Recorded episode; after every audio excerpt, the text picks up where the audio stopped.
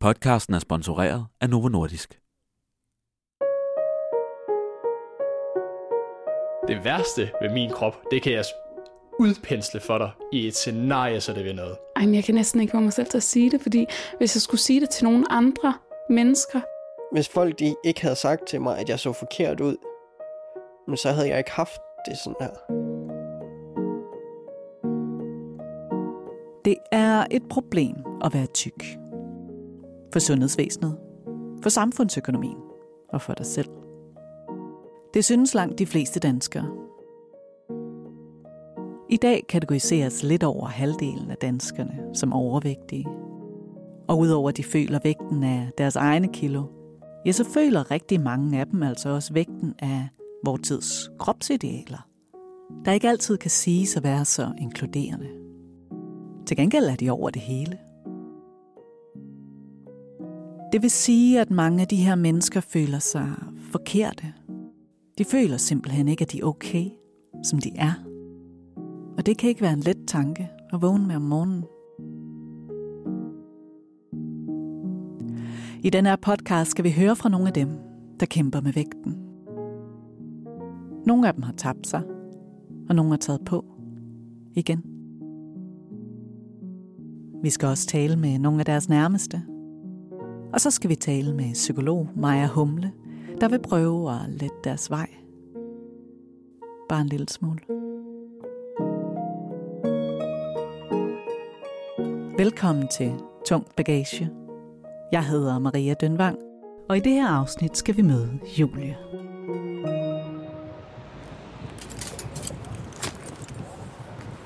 Så er jeg kommet til Vesterbro. Her bor Julie. Og Julie, hun bor på femte sal, så jeg får mig en løbetur nu. Hej. Hej.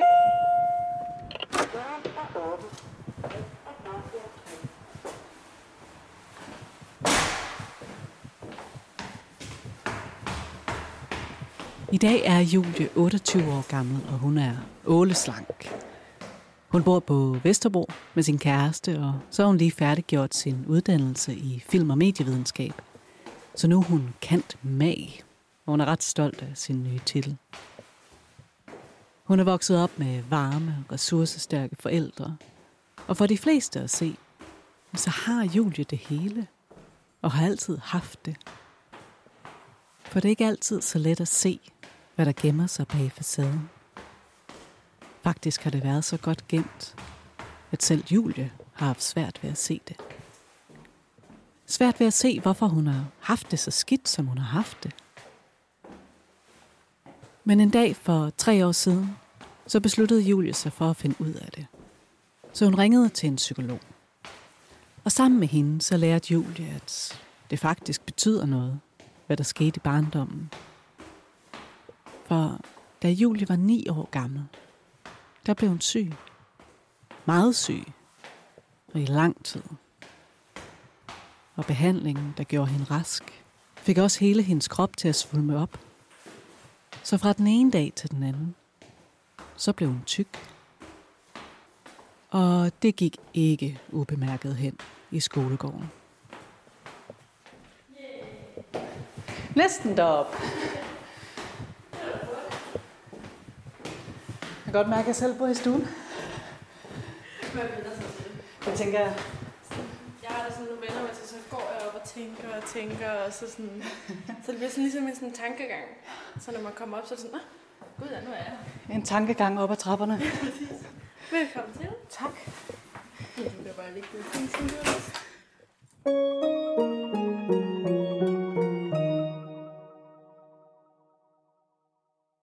Min historie starter der omkring de der sådan 8-9 år. Min mor er selvstændig, øh, så hun arbejder med at købe boliger, renovere dem, sælge dem videre. Sådan, hun investerer i ejendommen, og hun har så fundet det her gamle øh, hotelagtige i Sydfrankrig. Øh, så de købte det her, og så solgte de her lejligheder fra.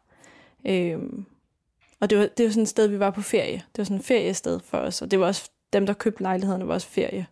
Feriebolig. Så vi var der altså næsten hver sommer.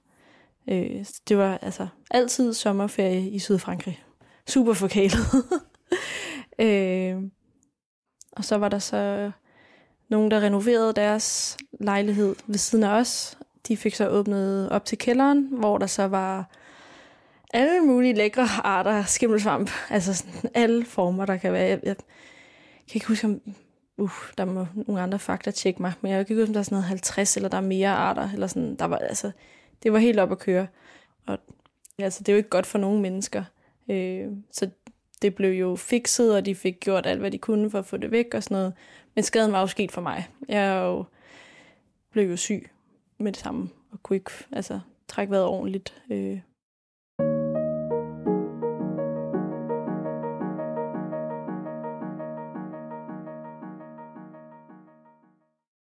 Jeg opdager først, at der er noget, der er noget galt, da jeg skal løbe om kap med mine, øh, med mine søskende og de venner, der var der, alle de andre børn. Der var nogen, der holdt et eller andet fødselsdag eller et eller andet, og så løb vi om kap, og normalt gik det fint, når jeg løb. Og lige pludselig, de var bare løbet væk, og jeg var stadig langt tilbage, og kunne ikke altså, følge efter. Øh, og mistede helt pusen, og jeg kunne huske, at jeg kom op, så sådan det der, hvor man ser stjerner, og jeg nærmest helt sort for øjnene, og jeg kunne ikke få, altså det, jeg var sådan, det er jo mærkeligt. Og sådan lige pludselig ikke kunne få vejret, og bare sådan, altså slet ikke kunne få luften ned i lungerne, altså sådan den der tilfredsstillelse, når man er forpustet, at få luft ned, og så sådan, ah, nu er jeg mættet med luft, kan man, eller sådan et, der kommer, der er ingenting, det er sådan, som om der var en klap. Så det var, det var der, jeg første gang lagde mærke til det. Øh, mine forældre begyndte så også at lægge mærke til, at jeg trak vejret mærkeligt. Altså, de var virkelig bekymrede, og var sådan, hvad fanden er der sker? Og, og jeg begyndte, jeg kan huske, jeg gik rundt med tankerne om, Nå, men så det er sådan her, jeg skal leve resten af mit liv, åbenbart. Ja, første gang jeg kommer til lægen, der skulle, altså, det er til sådan en øh, allergitest, de der prik dråber på armen. Øh, og testen viste, øh, at jeg var en lille bitte smule allergisk over for birketræer. Så jeg var sådan lidt, nu har jeg lidt fundet ud af, hvad det er, og jeg ville sådan kigge på birketræer og var sådan, åh. Øh, jeg tænkte jo ikke over, altså jagten fortsat på at finde ud af, hvad jeg fejlede. Det første lægerne så rådgav mine forældre om, det var, at vi skulle skaffe os af med vores katte. Vi havde tre katte. Øh, Kismus, øh, og Victor og Sibi. Og det, det kan jeg huske, det gjorde rigtig ondt altså, at komme hjem. For Kismus var min, min bedste ven sådan, som barn. Øh, øh, jeg ville også sådan kalde på hende og lave sådan kattelyde som barn. Sådan, miau, sådan, og så ville hun komme. Og jeg kan bare huske den der dag, jeg kom hjem fra skole, og hun var blevet givet væk. Og der var bare helt tomt. Fordi normalt ville hun jo komme løbende sådan, miau, miau, miau, miau, miau. Det der, når katte sådan vil nusses. Øh, øh, men jeg var rigtig, rigtig, rigtig ked af det. Men mit umiddelbare gæt er jo, at det gjorde ikke rigtig nogen forskel, fordi du var ikke allergisk over for kat. Præcis. Det gjorde ikke nogen forskel. Altså, så det, det gjorde også endnu mere ondt at være sådan, nå, det hjalp ikke. Altså, det hjalp ingenting.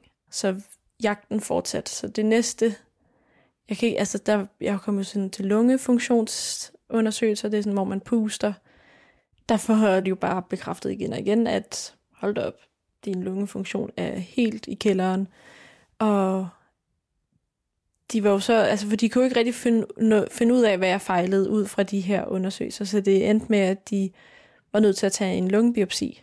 Øh, normalt, det skulle være en børnelæge, der skulle stikke kamera ned i halsen øh, med udstyr til, at de lige kan klippe en lille bitte smule af lungerne af, og så tage det op igennem halsen.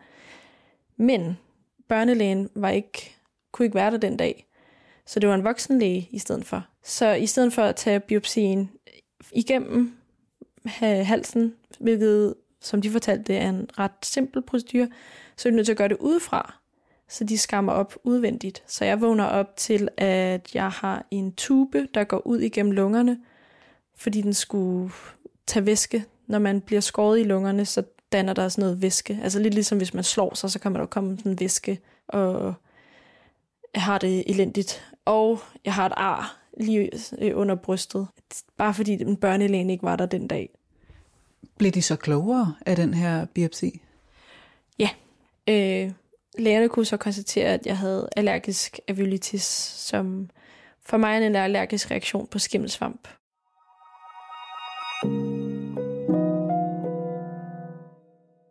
Ja, det er så, øh, jeg har meget allergisk over for skimmelsvamp. Øh, det, andre kan være allergiske over for noget med fugle og sådan noget, men det er sådan organisk materiale, og mit er så skimmelsvamp.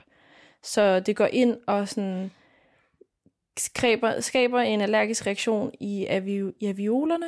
Aviolerne er de der små sække i lungerne, der gør, at man får ilt i blodet. Så de var sådan, de, de hæver helt op, som jeg forstår det, sådan så at der ikke kan komme ilt i blodet. Så man kan ikke, man, altså sådan, man kan ikke trække vejret. Behandlingen er, at man får binyrbarkhormon, og er det prednisolon, man får i piller. Øh, men binyrbarkhormon er noget rigtig, rigtig hissigt øh, medicin, som så vækker aviolerne op igen. Øh, eller sådan, behandlingsforløbet var over to år cirka, hvor jeg så skulle have binyrbarkhormon. Så du skal i et behandlingsforløb over to år, fordi du en sommer har været udsat for skimmelsvamp? Ja, ja. Det, alt, alt det. Jeg skal kæmpe rutsjebanetur, bare fordi vi var på sommerferie. Øh, så blev jeg syg. Og hvad sker der så med den her medicin? Hvordan, øh, hvordan reagerer du på medicinen? Medicinen gør så, at væsken binder, altså bliver bundet sådan i kroppen, så man hæver helt op. Altså, det føles, det har jo nok været lidt gradvist, at medicinen ændrede. Men det føles som om, det var fra den ene dag til den anden, at jeg bare gik fra en lille spinkel pige til at være i en tyk. Øh, og jeg kan godt huske bare, jeg kan huske for eksempel, at jeg gik på toilettet, og så pludselig foldede min mave ned. Øh, altså, så jeg kunne nærmest tage mine hænder under min mave, og så foldede den ud over, øh, hvis jeg sådan sad. Og det var mærkeligt. Og bare kunne se sin krop ændre sig. Det var sådan helt...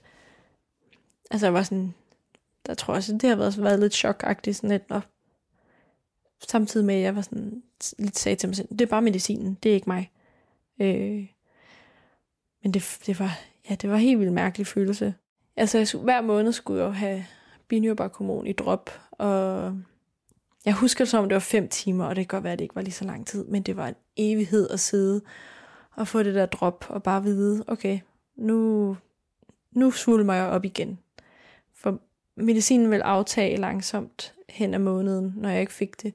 Og så når jeg, når jeg så fik en ny dosis, ville jeg jo så svulme fuldstændig op igen. Så det var sådan op og ned i, hvor hævet jeg ville være. Øh, jeg ville stadig hele tiden være sådan lidt rundt i det. Øh, men hver gang jeg fik medicinen, ville det jo så hæve helt op, specielt i ansigtet. Og bare vide, sådan, for hver dråbe, det er det, der gør, at jeg nu kommer til at se anderledes ud igen. Altså sådan, øh, men mine forældre var heldigvis gode til at gøre det sådan hyggeligt, så efter hver gang jeg havde været til, havde fået medicin, så tog vi i, i Hellerup, der sådan en legetøjsbutik, der hedder Gynghesten, og så ville jeg kunne komme ned og vælge sådan, der var sådan nogle små legetøjsfigurer, så kunne jeg få lov at vælge en af dem, som sådan en, ligesom sådan samle sig til sidst, havde sådan en lille dukkehusagtig med de her figurer. Hvilket har lidt en trist klang, fordi det var for, været for hver gang, at jeg var til lægen. Men det gjorde, at jeg fokuserede mere på det. Jeg var sådan lidt, nu har jeg været til lægen, og nu har jeg noget at se frem til. Ja, nu får jeg den her lille figur.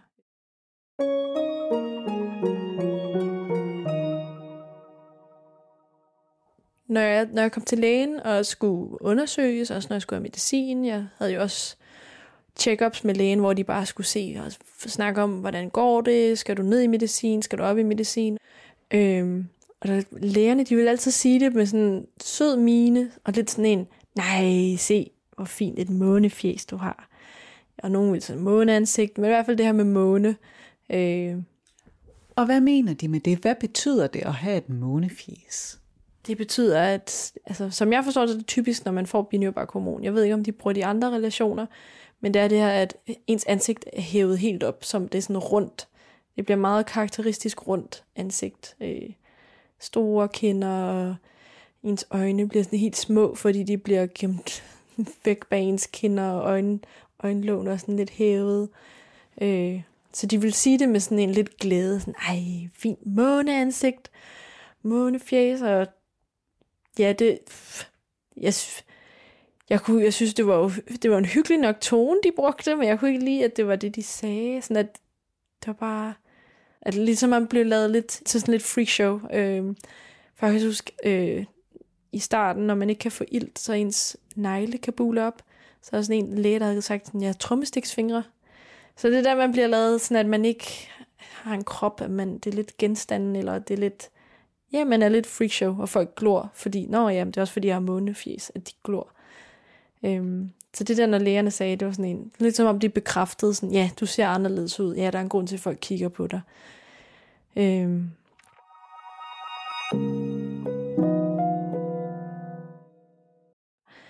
Det var sjovt, fordi før havde jeg jo ikke, altså jeg havde ikke tænkt over tyk og tynd. Altså det var ikke noget, jeg havde sådan, jeg havde bare tænkt, om nogen er tykke, og nogen er tynde. Altså igen, kroppe og kroppe. Der, havde- jeg havde ikke øh, haft de store tanker om det. Øh, gik fra den ene dag, jeg ikke tænkte over min krop, til den anden dag, jeg pludselig var meget bevidst over den, omkring den. For jeg kunne jo mærke, at den fysisk ændrede sig. Jeg var sådan, nå, nu folder min mave, og ikke, ikke nok med, at jeg selv bemærkede det, så begyndte folk jo også at glo øh, i skolen.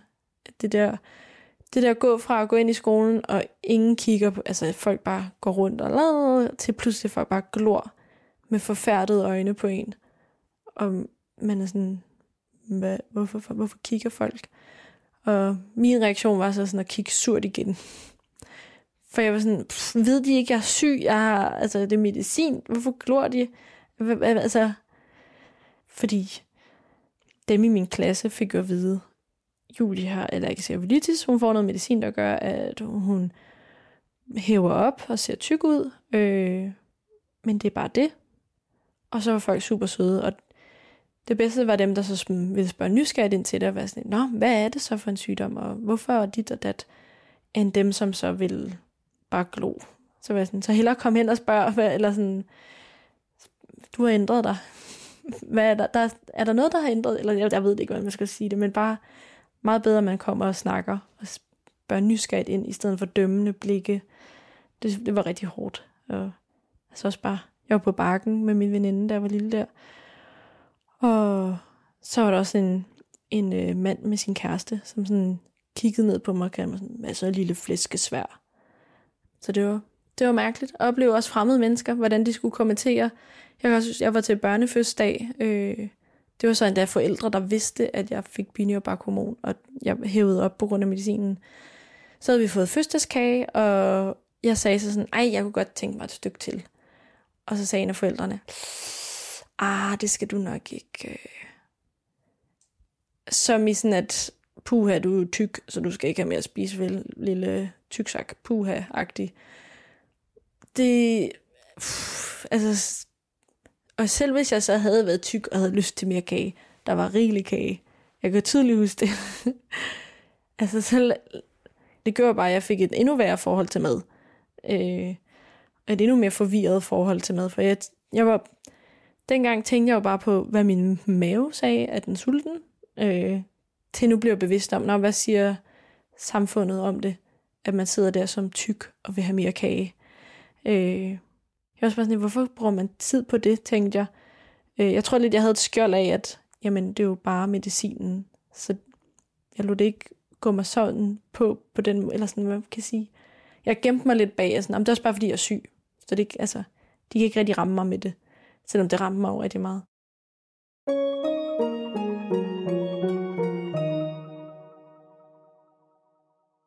Da jeg var lille og var, fik medicin, så var jeg på et tidspunkt i svømmehallen med min klasse.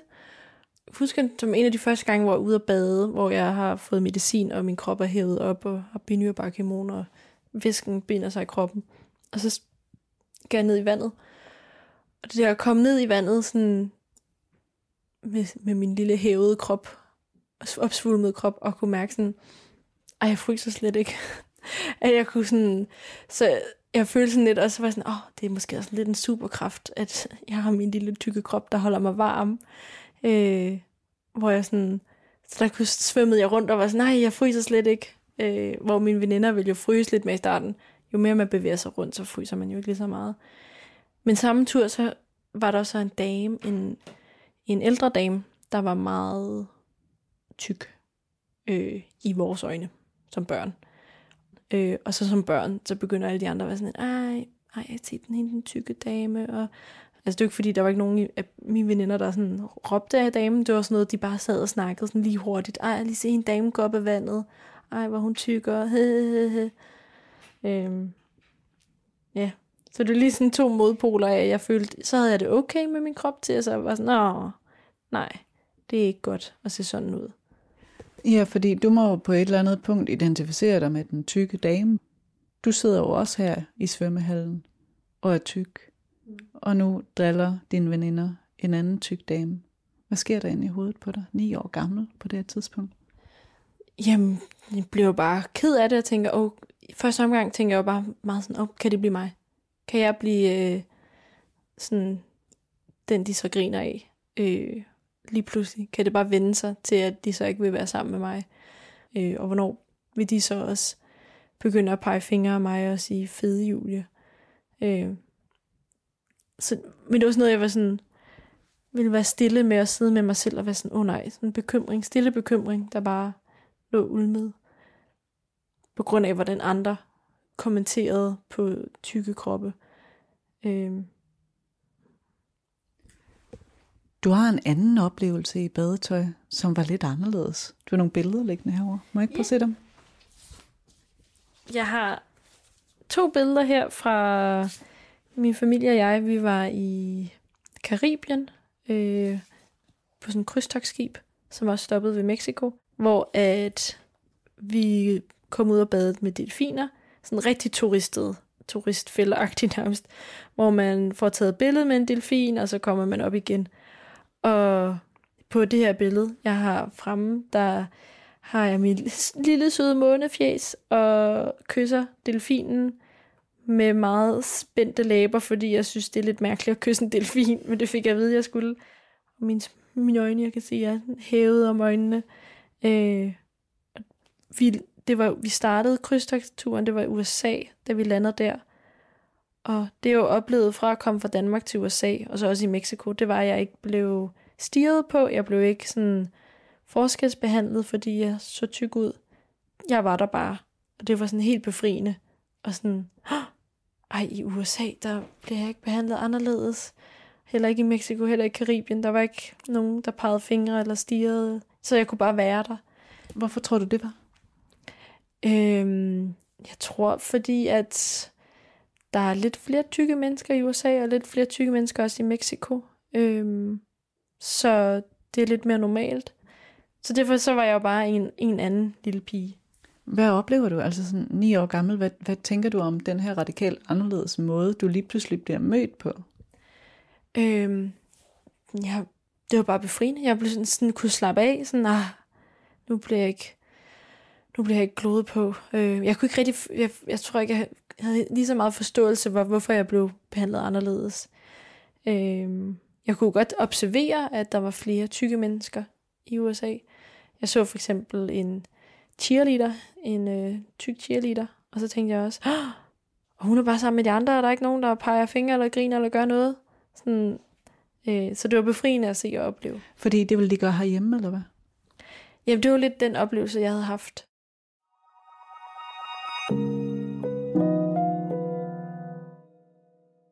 Det var meget ubehageligt at, at lære sådan, okay, vent, folk forskelsbehandler mig, fordi jeg ser tyk ud, og for dem er det forkert. Det var sådan, det var mærkeligt, fordi det havde ikke noget tænkt over før. Øh. Så du, det er også på det her tidspunkt, at du lærer, at det er forkert at være tyk, og det er noget, du, du er nu i en krop, du ikke har lyst til at være i. Ja, ja, der ja, sådan, det var mærkeligt at mærke på egen krop, altså erfare, for det er jo en ting at få det at vide, hvis man får at vide, at folk, der er tykke, bliver forskelsbehandlet. Det er jo forfærdeligt. Men så at opleve det, det er noget helt andet. Det er sådan helt vildt. Altså, det ændrede jo alt for mig. Øh, det var så ubehageligt. Og på den måde kunne lære, okay, folk synes, det er forkert at være tyk, så på deres mærkelige måde vil de gerne egentlig lidt kontrollere, at man ikke er tyk ved så at glo eller kommentere på det. De vil gerne have, at man skal være ligesom normen. Og de tror sådan, at så redder de en fra at være tyk.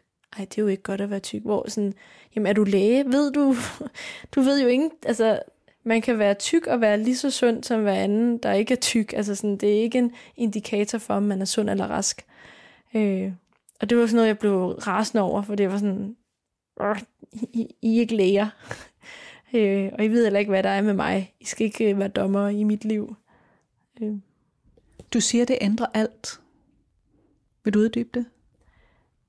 Ja. Altså fordi før, for, fra at jeg var en lille spinkel pige, og ikke skulle sådan tænke over, at min krop var der, sådan, til pludselig at være meget bevidst om, at jeg havde en krop. Eller sådan, at hvordan den ser ud. Være bevidst om, hvordan min krop så ud af udseende. Så det ændrede sådan en opfattelse. Det var sådan en bekymring, jeg ikke havde før. Så det ændrede sådan lidt alt, fordi folk kommer til at dømme, hvordan jeg ser ud, og så jeg gemte mig også i sådan store t-shirts og løse bukser, sådan, for jeg var sådan lidt, puh, de skal ikke kigge for meget på min krop og dømme den.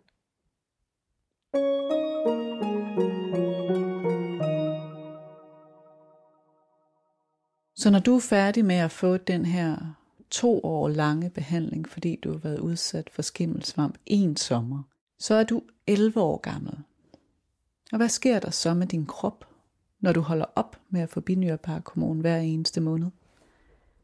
Efter jeg blev konstateret rask, at nu kunne vi stoppe medicineringen, fordi at nu er min lungefunktion tip-top, alt er godt, jeg kan løbe, jeg kan trække vejret, så stopper jeg jo så også med at få medicin. Så langsomt begynder væsken jo at aftage. Jeg bliver altså mindre. Øh, jeg er ikke i gåsøjne tyk mere. Øh, men jeg følte jo stadig, at jeg havde månefjes, eller sådan noget. Så Hvor, hvorfor det? For, fortæl mig, kan du fortælle mig, hvad er det, der er sket med dit selvbillede i løbet af de her to år? jeg tror, altså det der skete, sådan mit selvbillede blev ændret mest af alt på grund af, hvordan folk reagerede. Hvordan fremmede folk, og jeg blev behandlet anderledes, bare fordi, at jeg så tyk ud på grund af væsken. Øh, så det kunne jeg jo ikke ryste af mig. Øh, så jeg tabte mig og blev lille, øh, bare af, at væsken forlade kroppen. Øh, men jeg, jeg, jeg, jeg var ikke bekymringsfri mere. Jeg havde gået fra, at jeg var lille og spinkel, og der havde jeg aldrig tænkt over, at jeg havde en krop til. Nu så tænkte jeg over, at jeg havde en krop. Nu var jeg meget bevidst om, hvor folk forskelsbehandler, hvordan man ser ud. Også selvom de ikke længere forskelsbehandlede dig. Ja, ja nu, nu er jeg bevidst om det. Nu vidste jeg sådan, man bliver forskelsbehandlet, når man er tyk. Øh, og det var ubehageligt, og det ville jeg jo ikke prøve igen. Så altså selvom medicin aftog lidt, så begyndte jeg at blive meget bevidst om, hvad jeg spiste, fordi jeg ikke ville blive tyk.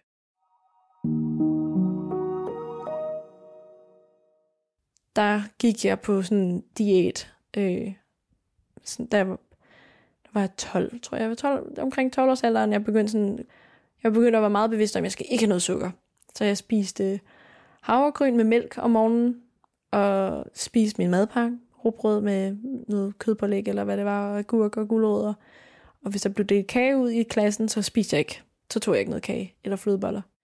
Øh, men det sjove er, at det, der sådan, sådan lidt ændrede sig for mig, det var, at en af pigerne i min klasse sagde, ej, men jeg synes bare, det er så imponerende, hvordan du, du bare spiser så sundt, og du ikke spiser noget kage. Og, og så fik jeg sådan helt chok, og var sådan, gud, tænker hun måske nu, at jeg er sådan lidt anoraktisk, eller sådan, jeg har anoreksi, eller...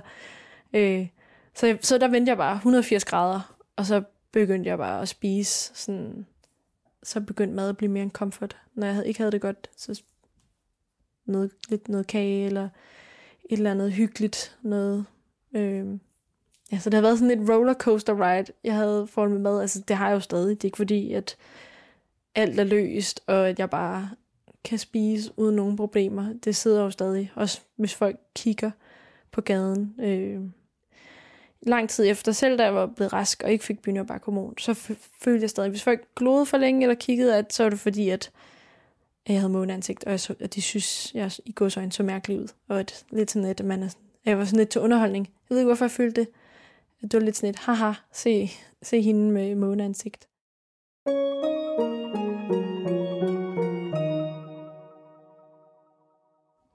Ja, jeg blev syg igen, da jeg var 20.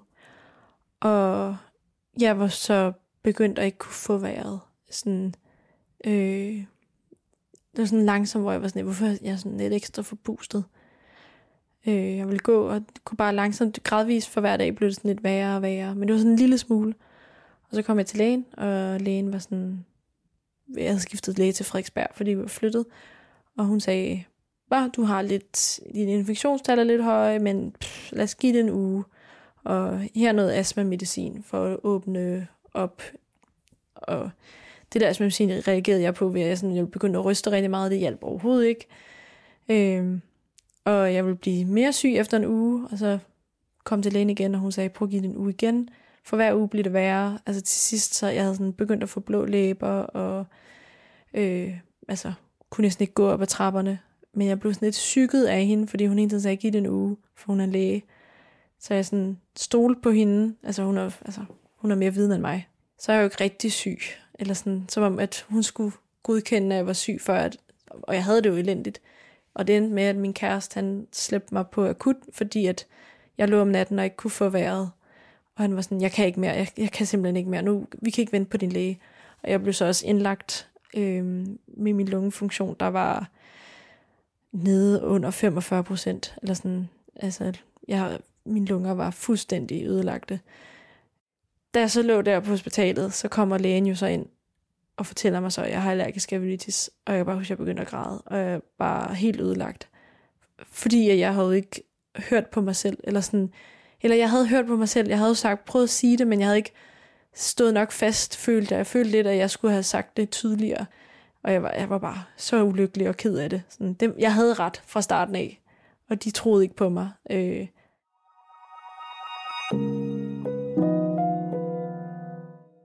Heldigvis så den med, jeg skulle ikke, det krævede ikke lige så meget medicinering at gøre mig rask her anden gang. Så det var meget mildt månefjes, jeg fik. Øh, det var heldigvis så mildt, at jeg faktisk ikke selv i øje, altså jeg var ikke selv bevidst om det. At jeg, jeg, det, når jeg ser på billeder, kan jeg så godt se, okay, jeg havde en lille smule månefjes. Øh, men det var så minimalt, at det var ikke noget, jeg selv bemærkede, heldigvis. Og jeg følte mig også fjollet over, at jeg bekymrede mig over det. Jeg var sådan lidt, nu ligger jeg her, og jeg er ved at blive rask. Hvorfor, hvorfor bekymrer jeg mig overhovedet over, om jeg får månefjes? Så jeg var også lidt sur på mig selv. Øh, sådan alle mulige følelser, jeg havde gang i. Og det var mest af alt, hvordan folk forskelsbehandlede mig. Så det er ikke så meget, jeg følte ikke, der er noget galt i at være tyk. Det var ikke det. Det var mere den der forskelsbehandling, der gik mig på, at jeg tænkte, nu er det det, jeg skal tage stilling til, at folk vil behandle mig anderledes. Bare fordi jeg har et rundt, tykt månefjes. Øh, kroppen kunne jeg dække til. Sådan havde det også, da jeg var lille. Så tog jeg store, store oversized t-shirts på, store oversized bukser på, fordi det var også noget løst tøj, så det ikke øh, sådan skar ind i maven og var stramt. Altså det var, der, jeg følte, jeg kunne gemme min krop lidt mere. Øh, så det var, ansigtet kan jeg jo ikke gemme på samme måde. Det er sådan...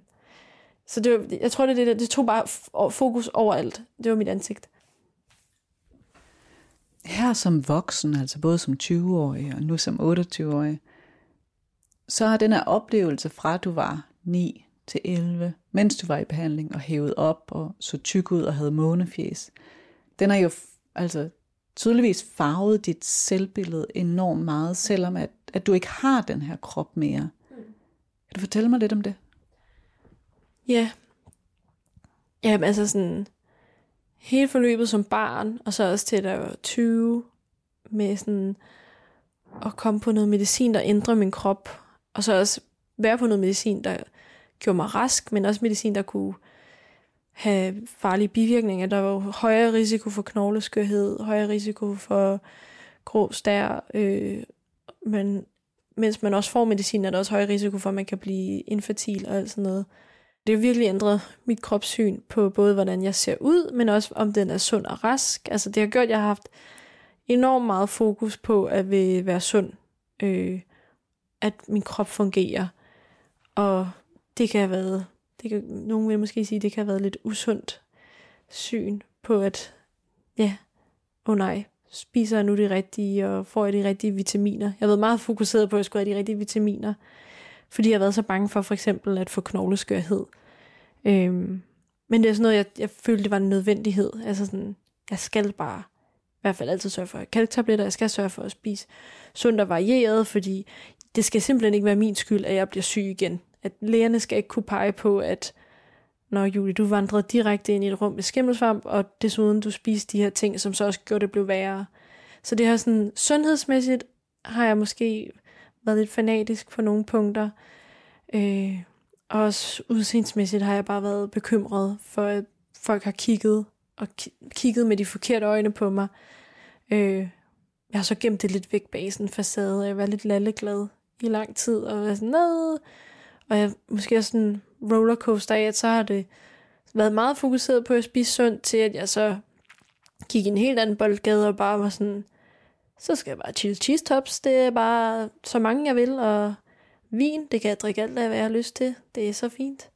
Øh, så jeg har haft lidt kamp med mad, hvor mad har været en trøst, men det har også været sådan, pff, ja, været den anden boldgade.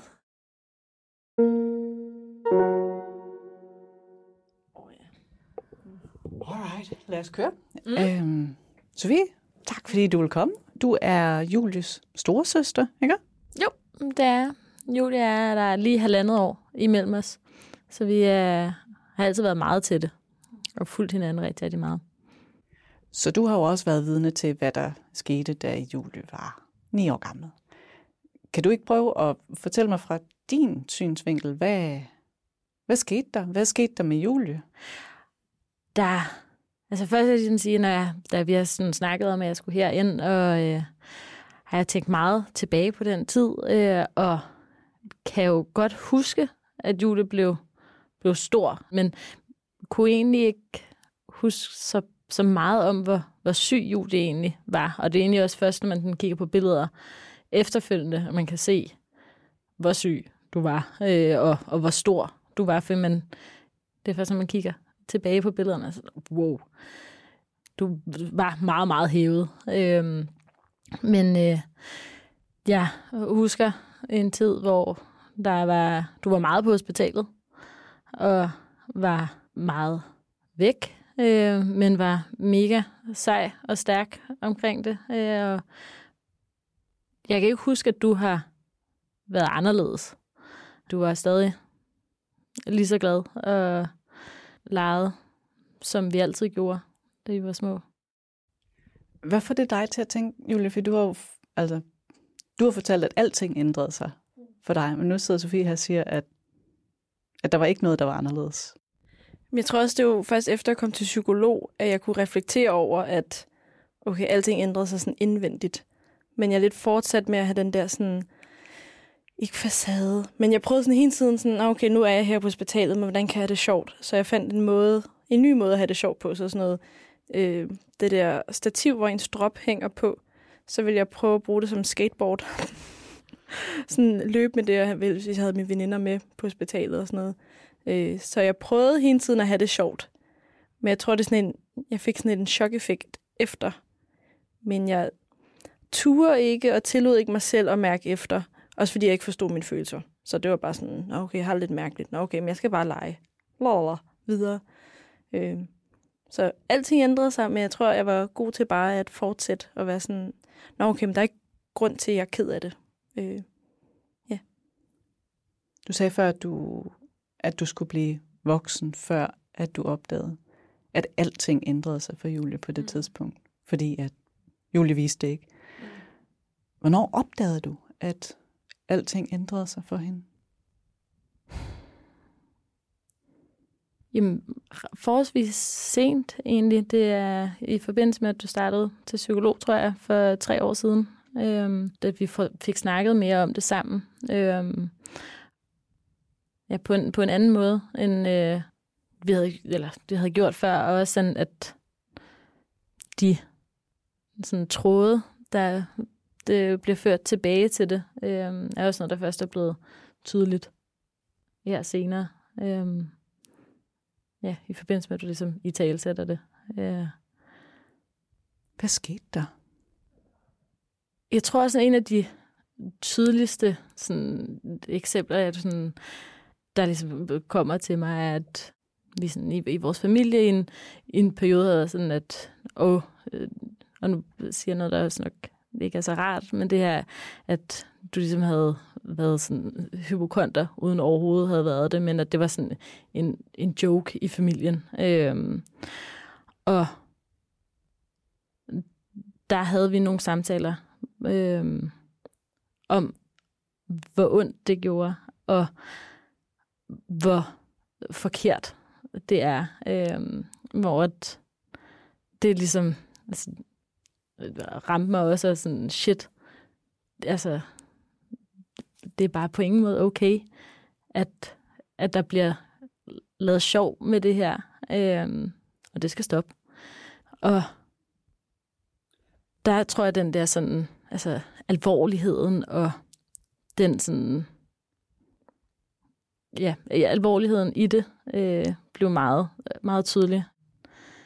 Øh, jeg har aldrig synes at det var sjovt, men har heller aldrig sådan stoppet det, eller ligesom fået taget dig i forsvar, øh, når, når det er blevet sagt. Øh. Men du har aldrig tænkt, at det var sådan alvorligt, at det stak dybere? Nej. Ja, nej. Øh, ikke før. Øh, og det er måske mere sådan en, at man har ikke rigtig ja, tænkt over det. Øh, så ja, jeg tror, at den der, at, at man har... Julie har været syg mange gange, men det var jo, det er jo over, og det er jo... Altså, hun er rask nu, så... Tag lidt let på det, faktisk. Ja, lige præcis. Sådan, om, det er jo godt nu, så nu kan man godt joke om det. Øh, eller sådan... Og ikke fattet den helt store altså, ja, hvor, hvor dybt, og ikke også de der tråde til, hvor seriøs sygdommen var og er, øh, og hvor, hvor seriøs den øh, sådan situation var. Og ja.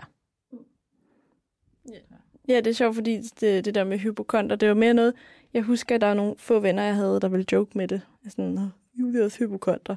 Og jeg, så ville jeg blive rigtig ked af det og sur, men jeg var lidt dårlig til at øh, sætte ord på det. Og jeg vil, mit svar vil bare være, jamen, hvornår har jeg været til lægen, hvor jeg ikke har været syg? Altså sådan, alle gangene har der været noget. Det er ikke, øh, så det gør mig også usikker at føle, at sådan, når man, er det, altså, hvorfor, hvorfor har jeg de her symptomer, så er det bare fordi, jeg bilder mig det selv ind. Men altså alle gangene, der er jo medical records af, at jeg har været syg. Øh, men det gjorde stadig noget ved mig.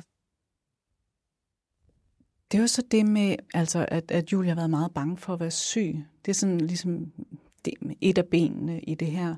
Noget andet har været sådan det ændrede kropsbillede, altså den her oplevelse af lige pludselig at, at, at være tyk, og lige pludselig blive mødt af verden på en helt anden måde. Hvordan oplevede du det, eller hvordan hørte du sådan Julies oplevelse omkring det? Mm, altså vores, vores opvækst og vores sådan, øh, teenageår, øh, kan man sige, at det er en af de ting, hvor jeg nok godt har kunne, kunne mærke, at du havde det anderledes med din krop, er også sådan i forhold til seksualitet, og sådan, øh, altså hvor du måske var lidt sådan senere i at synes, at, at det var spændende, og at, at det var noget, du havde lyst til. Øh, har altid været ret god til at sådan, det er jeg ikke interesseret i. Øh, det er, har ikke lyst til at være sammen med drenge, og sådan, kunne måske have noget med, med din krops, øh, dit kropsbillede og din kropsforståelse, øh, indtil du så havde sådan lyst øh, forholdsvis sent. Hvornår inden man har lyst til det, er det jo perfekt. Øh, så det er jo heller ikke en sådan... Jeg tror bare, når jeg sidder og kigger tilbage, er det en af de steder, hvor jeg godt kan se, Ja, det er sjovt, for det har faktisk ikke selv connectet, at det nok har været det. Altså, at det er derfor, jeg ikke... Altså, der var lang tid, hvor jeg ikke var interesseret i drengen på den måde. Når pigerne i min klasse begyndte at snakke om det og sådan noget, så altså, jeg kunne ikke forstå det. Og så når de begyndte at snakke om, at de var begyndt at onanere, så var jeg sådan, hvad? Med brusehovedet? Hvad? jeg var virkelig late bloomer med det. Men ja, det har jeg slet ikke connectet. Det kan godt være, at altså, der er en forbindelse mellem, at jeg havde det svært med min krop og med min ar, at jeg var bange for at skulle vise det. Øh, så jeg tror, du har ret, at det sådan, det er lidt det, der har, jeg sådan har beskyttet mig selv. Sådan. Ja, som du siger, det der med at, at beskytte sig selv, og måske eller ikke lige have lyst til at føle i kroppen. Hvordan har min krop det? Eller sådan. Jeg tror, det var ret. Når jeg tænker efter, så giver det god mening, at jeg har haft det, fordi jeg har haft svært med min krop, så har jeg også været lidt mere slukket seksuelt, eller sådan øh, svært ved at connecte, fordi jeg også også heller ikke rigtig har tilladt mig selv at kigge for meget på min krop og sådan, ja, forstå den. Øh, altså det var først, da jeg mødte min kæreste, at jeg havde lyst til at have sex. fordi han jo også, altså følelsesmæssigt, øh, bare forstod mig på en helt anden måde, og så det åbnede op. Det var første gang, hvor jeg var sådan, Åh. så Og hvor gammel har du været her? Øhm, der var jeg 18, da vi blev kærester. Øh, først, min første kys var, da jeg var 16. Øh, og det var ikke engang et, jeg øh, initiated, eller hvad hedder det? Øh, det var ikke noget, jeg havde lyst til. Det skete. Og så var jeg sådan, Nå. Så var jeg sådan, okay, men nu, så, nu har jeg gjort det, som er normalt. Nu er jeg sådan, nu er jeg ligesom de andre. Nu er jeg normal i godsøjne. Mm. Øh, og det tror jeg rigtig meget mit sygdomsforløb har påvirket, som du så også pointerer. Og, altså, jeg tror, du kunne se mig på en anden måde, eller forstå mig på en anden måde, end jeg selv har kunne forstå mig selv. Øh, og sådan tror jeg stadig i dag. Specielt også, som da var mindre. Har kunne reflektere over det på en anden måde, end jeg selv kunne, hvor jeg jo bare gik rundt og sådan, Åh, nu sætter jeg mig bare ind og ser Phantom of the Opera alene.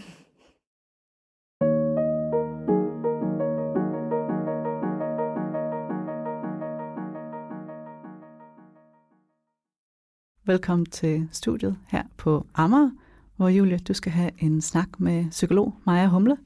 Velkommen til. Yay. Mange tak. Tak. Og hej Julie, vi har ikke mødt hinanden før. Goddag, goddag. Goddag. Jeg har lyttet til din historie her, og jeg tænker, at vi springer bare lige ud i det.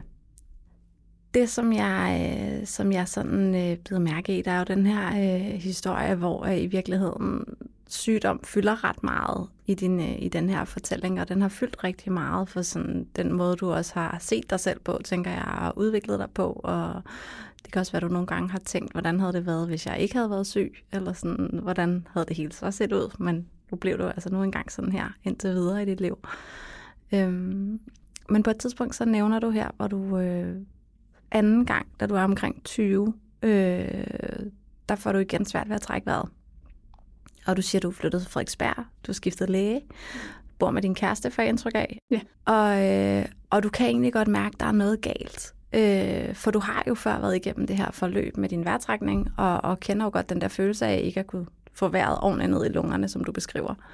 Og alligevel så, øh, så siger du her, at du, at du ligesom tillader, at lægen i for lang tid slår det lidt hen og siger, lad os vente, eller sådan, og det måske handler om noget lavt selvværd i virkeligheden. Mm. Har du lyst til at prøve at fortælle mig lidt om, om det? Altså sådan, hvordan tænker du, dit lave selvværd spiller ind lige der?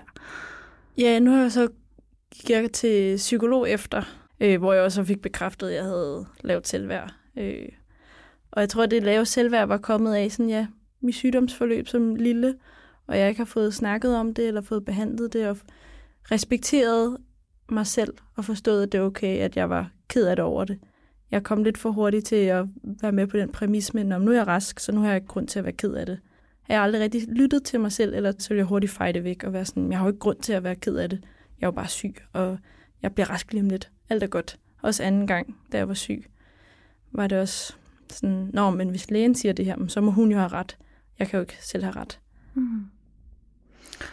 Og der, da du så har gået til psykolog efter den her episode med lægen, eller nogle år efter, altså snakker I om der også, hvor starter det her lave selvværd for dig? Altså kan du sådan huske, sådan, hvis du går lidt længere tid tilbage i dit liv som barn, og sådan, har det altid været der, eller er det nogle episoder, der har sat sig i dig, eller altså, hvornår, hvornår oplever du det startet? Mm, mm, jeg tror, det, det startede sådan i forbindelse med mit sygdomsforløb, da jeg var lille. Altså, jeg husker jo tydeligst de her øjeblikke sådan i omklædningsrummet. Øh, jeg havde det ikke så godt med at vise min krop frem, efter at jeg fik binyrbarkhormoner, og min krop hævede op, og jeg også havde de her ar, som var meget lyserøde, fordi de var friske efter jeg havde... Da de skulle diagnostisere mig, så tog de en lungebiopsi fra mine lunger. Den del hørte jeg, ja. Ja, så de skar op, og lige i starten er ens ar jo meget lyserøde, og altså slår meget frem. Man kan tydeligt se dem. Jeg var meget hævet i min krop, og jeg vil helst gerne have lov at klæde om alene. Men lærerne var så sådan, de ville lidt prøve at presse mig til dem. Prøv at klæde om med de andre børn. Altså i stedet for at respektere mine grænser, sådan at så ville de, jeg tror, de har tænkt, det var sundt for mig at blive presset. Men det gjorde bare, at jeg havde det rigtig svært med min krop i lang tid efter. At det var lidt, at jeg ikke havde øh, herredømme over min egen krop på en måde. Fordi når jeg var til lægen, skulle jeg jo prikkes, og der havde jeg ikke ejerskab over min egen krop. Øh, og så også, når jeg så var i skolen, var det også, når nu bliver du presset, fordi det er jo godt for dig, du skal se andre kroppe. De, de andre børn skal måske også se din krop, det er også godt for dem. Det var sådan, at min krop hele tiden var på skue, og mit ansigt var på skue. Alle børn gloede. Øh. Så den her frygt for at blive syg igen, hænger den også sammen med, altså er der noget af det, som også hænger sammen med sådan en frygt for at, at tage på igen og blive stor og kigget på igen, og alt det, som du har haft det rigtig svært med? Ja. For eksempel, jeg var til tandlægen for nylig og fik øh, boret et hul i tanden. og hvad det hedder, det der bedøvelse gjorde, at min kind blev en lille smule hævet. Øh, og der kunne jeg godt kigge og tænke først, Åh! altså få sådan en lille chok. Mm. Øh, og var jo bevidst om sådan, åh oh, nej, det alle de her negative tanker, der stadig sidder fast. Ja, så det lyder næsten som om det er sådan en traumatisk oplevelse for dig, og når der kommer noget igen, som kunne på en eller anden måde minde op, så virker det ligesom igen altså det samme hos dig, faktisk. Ja. At det er sådan en, en, en, en form for traumatisk reaktion, du får. Ja. Fordi det har været voldsomt for dig, uden du kunne styre det. Ja. Mm. Og jeg, altså, jeg, som jeg husker det, så i starten, da jeg begyndte at hæve op, det var lidt sjovt, fordi når jeg kiggede mig i spejlet, så var jeg jo sådan lidt, en lille smule fascination i starten. Det var sådan, åh, min krop ændrer sig. Wow, min mave spiler ud. Altså, jeg, kunne, jeg synes virkelig, min mave, det var lidt fascinerende. Sådan, åh, for jeg havde bare været et lille stankelben af en pige. Og pludselig ændrede min krop sig, og mit ansigt blev også rundt. Men jeg tænkte ikke så meget over det, sådan at, som noget negativt i starten. Men det var så snart det der, folk kiggede på en anden måde. De kiggede med sådan forfærdede øjne på mig. Sådan, åh, hvad fanden? Altså, de virkelig chokerede blikke, og de her børn, der kunne finde på at kommentere på det. Og sådan. Så det var folks reaktion, der var med til at gøre, at det blev noget negativt. Hvordan ville du så reagere i dag, hvis du havde en mistanke om, at det var kommet tilbage? Hvis sygdommen var kommet tilbage? Nu vil jeg gøre alt for at ringe direkte til lungemedicinsk afdeling øh, på Bispebjerg, der hvor jeg har haft forløb. Men det er stadig frygten for at blive bange. Sådan det kan permanent, altså, der kan være, komme permanente skader på mine lunger af at være syg igen. Så hvor meget føler du nu i din hverdag? Altså hvor meget er det er sådan på en eller anden måde kontrolleret eller styret i forhold til den her sygdomsangst? Altså er der mange ting, hvor du tænker, at det her det gør jeg for at forebygge, øh, at jeg kunne blive syg igen? Altså hvor du er bevidst om på en eller anden måde, hvis du lige reflekterer over det, hvor det er det, det egentlig handler om? Ja, øhm, altså med binyrbarkhormon og så også, jeg tror også med prednisolon, det medicin, jeg fik, da jeg var lille, og også igen som 20-årig, der er nogle af bivirkningerne, risiko for bivirkninger, at man kan få knogleskørhed. Men så jeg har fået sådan nogle knoglescanninger. Øh, heldigvis har jeg ikke noget knogleskørhed, men knoglescanningen kunne så vise, at mit højre ben er 2 cm længere end det andet. Og så har jeg skoliosis, det det der, hvor ryggraden er en lille smule sådan, som et S-agtigt, ja. lidt slange. Hvad end om det har været medicinen, der er skyld i det, eller om det, det er lidt svært at vide. Men jeg kunne godt mærke, at det er noget, der går mig på. Sådan, jamen, hvad hvis det er medicinen, der har været med til det? Øh, så jeg har jo gjort alt for sådan at beskytte mine knogler kunne jeg godt mærke, at jeg var meget kontrolleret med at få styrketrænet. Kunne jeg godt mærke pludselig, sådan, nu er det begyndt at tage lidt overhånd. Mm. Øhm, Hvordan mærker du det, at det begynder at tage overhånd for dig? Øhm, jeg er blevet lidt sådan fanatisk med, om jeg, det skal være de her øvelser, og det jeg skal eskalere. Altså det skal være, godt jeg lavede 10 sidste gang, nu skal jeg lave 20. Okay, næste gang 30. Altså øvelserne. For jeg tænkte jo, oh nej, hvis jeg, hvis jeg stopper med så mister jeg mine muskler. Så forsvinder de, og så bliver skrøbelig, og så kan jeg ikke tage vare på mig selv. Og, uh. øh, men der stoppede jeg så også mig selv og var sådan, hmm, okay, det er lidt fjollet, at jeg kører mig selv ned sådan her. Det startede ud med, at jeg godt kunne lide at træne også for sådan bevægelse, og mentalt fik jeg det bedre. Så det er dejligt at komme ud og få frisk luft.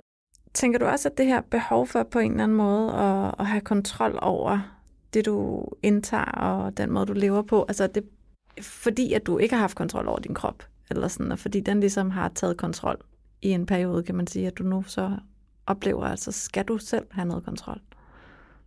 Ja, så tror jeg rigtig meget. Jeg selv kunne få lov at forme den, og virkelig også bare det der at føle mig stærk. Fordi jeg har følt mig rigt, altså, rigtig svag. At jeg så selv kan styrketræne og mærke, at min krop er stærk, så, det, så føler jeg mig sådan lidt uovervindelig. Sådan, yes, godt være, den har været igennem alt det her lort, men den kan stadig godt. Jeg kan, jeg kan godt lave armgang. Yay. Og så lyder det bare som om for mig, at så er det vigtigt for dig på en eller anden måde at holde fokus på, hvorfor er det her fedt, så det ikke kammer over og bliver til en overkontrol, som i virkeligheden stresser dig rigtig meget. Øh, det der med, hvorfor er det, jeg godt vil kunne styre min krop, det er jo også, så jeg kan gøre ting, jeg nyder, eller mm. sådan, ikke? og huske at nyde det, Præcis. øh, og ikke gøre det for at sætte hak på en liste. Ikke? Og det er jeg meget bevidst om. Og altså, i din historie eller din fortælling, så er det jo sådan egentlig først, at du oplever, øh, at du tager på, og du ligesom bliver tyk, at, at du også bliver set på med nogle andre øjne. Eller sådan. Hvad, hvad tænker du om det? Altså det skifte, du oplever fra andre menneskers perspektiv på dig? Ja, som lille kunne jeg ikke selv sætte ord på det. Jeg var så forvirret. Hvor, hvorfor bliver jeg behandlet anderledes? Altså, hvorfor bliver jeg kigget på med andre øjne? Hvad er det for en anden måde? Altså hvis du skulle sådan lige forklare det lidt. Bare som om verden er utryg, og, eller sådan gå fra, at jeg bare havde altså en krop, jeg bare brugte til at bevæge mig rundt i verden, til pludselig havde jeg en krop, som var på skue og var forkert, og den skulle rettes tilbage, uden folk vidste, hvad det var. Altså, hvorfor jeg så ud, som jeg gjorde, og, og sådan et, og hvorfor, hvorfor er det forkert at se ud på den måde? Det var sådan, det satte i gang i en masse spørgsmål, som jeg tror måske var lidt for ung alder at være bevidst om. Hvordan tror du, det er, hvis man er overvægtig hele sit liv? Altså at blive kigget på på den måde? Jeg tror, det er rigtig, rigtig hårdt. Øh, nu oplevede jeg jo det kun en lille, lille, lille, lille, lille brygdel. Øh, og have de der blikke og kommentarer. Øh, ej, men jeg kan slet ikke forestille mig, hvordan det ville være. Altså, Og tænker du, der er noget, man sådan, altså rent samfundsmæssigt kunne gøre anderledes, for at man ikke skulle føle sig forkert i den størrelse der? ja, at man skal i hvert fald ikke glo på folk uhemmet. Det er uhensigtsmæssigt, og jeg tror også, at folk skal bare få mere viden. Altså, for hvis man får at vide og ved, at kroppe kan se ud på forskellige måder og være sunde på alle mulige forskellige måder. At selv hvis man ikke er sund, så er der ikke nogen grund til, at man skal glo på folk. Altså, jeg, jeg ved ikke nemlig, hvad man skal gøre, uden at komme til at lyde sådan rigtig halleluja peace. Sådan, vi skal bare altså være søde ved hinanden, fordi sådan fun- der er jo også mange, der jo kigger med frygt for dem selv, eller sådan, at de skulle se ud på en anden måde. Kan du uddybe det, Julie? Hvad er det, du tænker det her med, at man, man, man kigger, og så ser man i virkeligheden sin egen frygt, eller det, det er det, der får en til at stige, måske? Min psykolog fortalte mig om det, det her med, at når man kigger på andre, så er det i virkeligheden, altså hvis der er noget, du synes, der ser forkert ud på andre, så er det i mange tilfælde, fordi det er en frygt for, at du selv skulle se sådan ud, eller du ser i virkeligheden dig selv i andre. Øhm, og det var noget, jeg først selv blev bevidst om, da jeg så var ude og gå og så en pige, der gik med sådan ryggen krummet ned og sådan lidt sjasket afsted. Og jeg så tænkte sådan, Ej, hvorfor retter hun ikke bare ryggen? Og sådan går lidt mere stolt. Og det var i virkeligheden, fordi jeg selv havde det, som hun gik.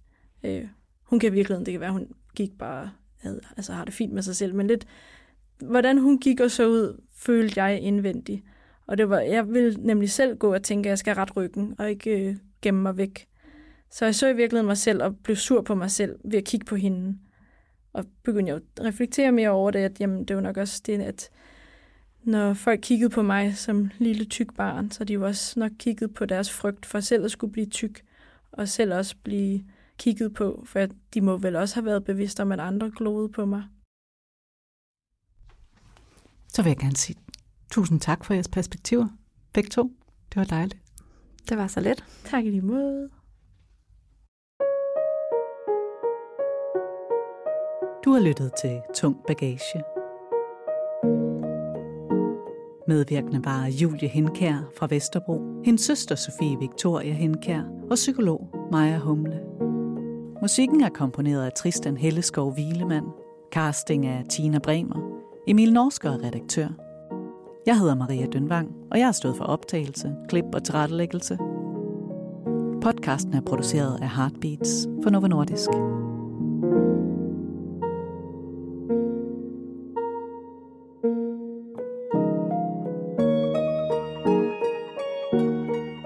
Tak fordi du lyttede med. Vi snakkes ved i næste afsnit.